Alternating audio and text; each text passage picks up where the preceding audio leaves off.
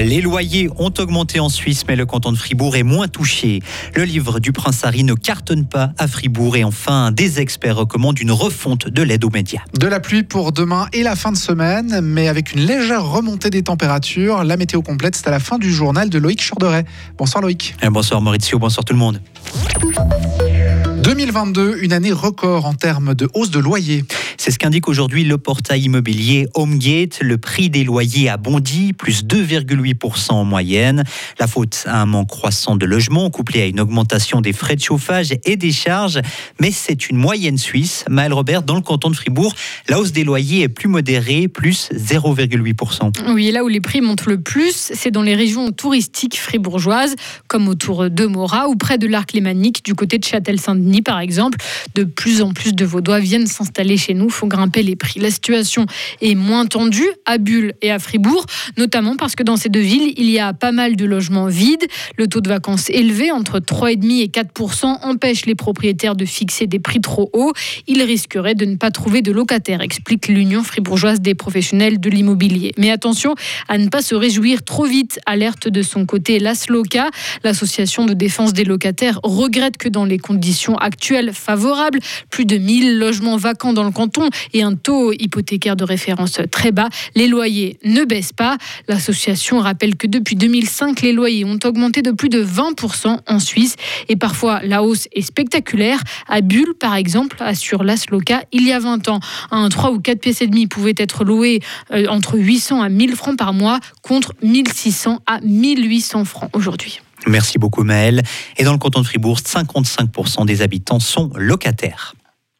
Le centre de dépistage Covid de Grange Paco ferme ses portes dimanche. Le nombre de personnes qui se font dépister est en chute libre. Il y en a eu 900 pendant le mois de décembre, mais seulement 43 depuis le début de l'année. Cette baisse s'explique par la fin de la gratuité des tests depuis le début de l'année. La sortie du livre du prince Harry ne provoque pas la cohue dans les librairies fribourgeoises. Très attendu dans le monde, l'autobiographie du fils cadet du roi Charles III, appelée Le suppléant, est disponible depuis ce matin dans les rayons. Ces mémoires des révélations et des attaques à l'encontre de la famille royale. Mais Karine Baumgartner, si le public fribourgeois ne s'est pas rué sur le bouquin, la demande est quand même là. Oui, le prince Harry, ça n'est pas Harry Potter, m'a lâché un vendeur de la FNAC tout à l'heure à Fribourg Centre. Oui, les révélations du duc de Sussex n'ont pas le même succès que l'apprenti sorcier. Reste que sur la centaine d'ouvrages disponibles dans ce magasin, 40 avaient déjà été vendus avant midi et tout devrait disparaître avant la fin de la semaine, selon ce même vendeur. Certains clients attendaient ce matin devant l'entrée du magasin pour s'acheter le livre à la première heure. Du côté de Payot, pas de dispositif spécial pour la sortie de ce livre. Pour Harry Potter, par contre, le magasin avait ouvert ses portes exceptionnellement à 6 heures du matin et les employés s'étaient déguisés en sorciers. Rien de tout ça pour les confidences choc du prince Harry, mais l'engouement a pris au fil de la journée selon les observations de Thierry Claire.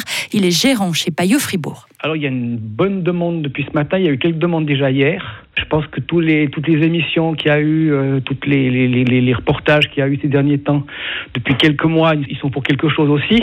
Après, ça a bien démarré en tout cas dessus. Je pense qu'il y a eu pas mal de commandes aussi sur notre site internet, parce que je pense que c'est un livre qui va surtout se vendre aussi, je pense, par internet, parce qu'il y a beaucoup de... Les habitudes ont un peu changé. Et je ne sais pas si les, si les clients sont encore prêts à, à, attendre à minuit devant, devant la porte pour un livre, en fait, alors qu'en passant de commande sur internet, je pense qu'ils l'ont dans les mêmes délais en soi. Et je pense que ça va être, ça va être le premier grand succès de l'année, à mon avis. Et le dernier grand succès en date est beaucoup plus régional. Les révélations sur l'ancien conseiller d'État Georges Godel, secret et confidence d'un président. Payot a vendu 300 livres en deux mois. Et selon ce responsable, les lecteurs fribourgeois ne sont pas trop friands de livres à scandale, sauf si ceci concerne une affaire régionale. Merci Karine. Et à peine sorti, l'éditeur vient d'annoncer le tirage de 50 000 exemplaires supplémentaires des Mémoires du Prince Harry en France. Du bonheur pour les skieurs, il est tombé jusqu'à un mètre de neige fraîche en montagne et ça devrait continuer avec de nouvelles précipitations attendues ce soir et cette fin de semaine.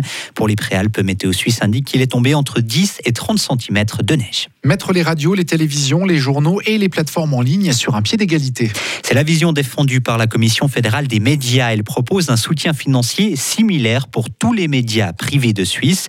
Il faudrait donc supprimer les aides actuelles et les remplacer par un système totalement nouveau, trop radical et totalement éloigné de la réalité du terrain, selon Philippe Tsano, président de l'Association des radios régionales romandes. Aujourd'hui, on a des radios dans tous les cantons de Suisse romande, des radios régionales qui fonctionnent. Il faut continuer à les soutenir. On a des journaux qui fonctionnent. On a une chance extraordinaire en Suisse romande d'avoir des journaux et des radios régionales un peu partout. Si on prend l'exemple du canton d'Appenzell, ben, il n'y a plus de journaux. C'est la Sanktgaler Tagblatt qui assure la couverture journalistique pour le canton d'Appenzell. Sur le plan démocratique, il y a un vrai déficit.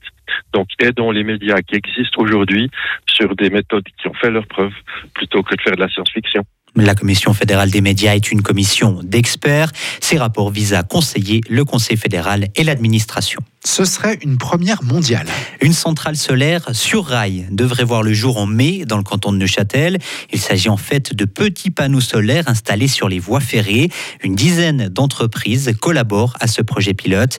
Sunways explique que 10 km de voies ferrées, c'est 10 000 mètres carrés de panneaux solaires, à savoir la consommation annuelle de 400 ménages. L'Europe a déjà enregistré des centaines de records de chaleur cette année. Après donc seulement 10 jours, un scientifique du service européen Copernicus explique que les fortes chaleurs connues en ce début d'année sont dues aux masses d'air chaud venues du sud-ouest. Le phénomène sera de plus en plus fréquent en raison du réchauffement climatique. Les vagues de chaleur deviendront plus fréquentes et plus intenses en hiver comme en été, précise-t-elle.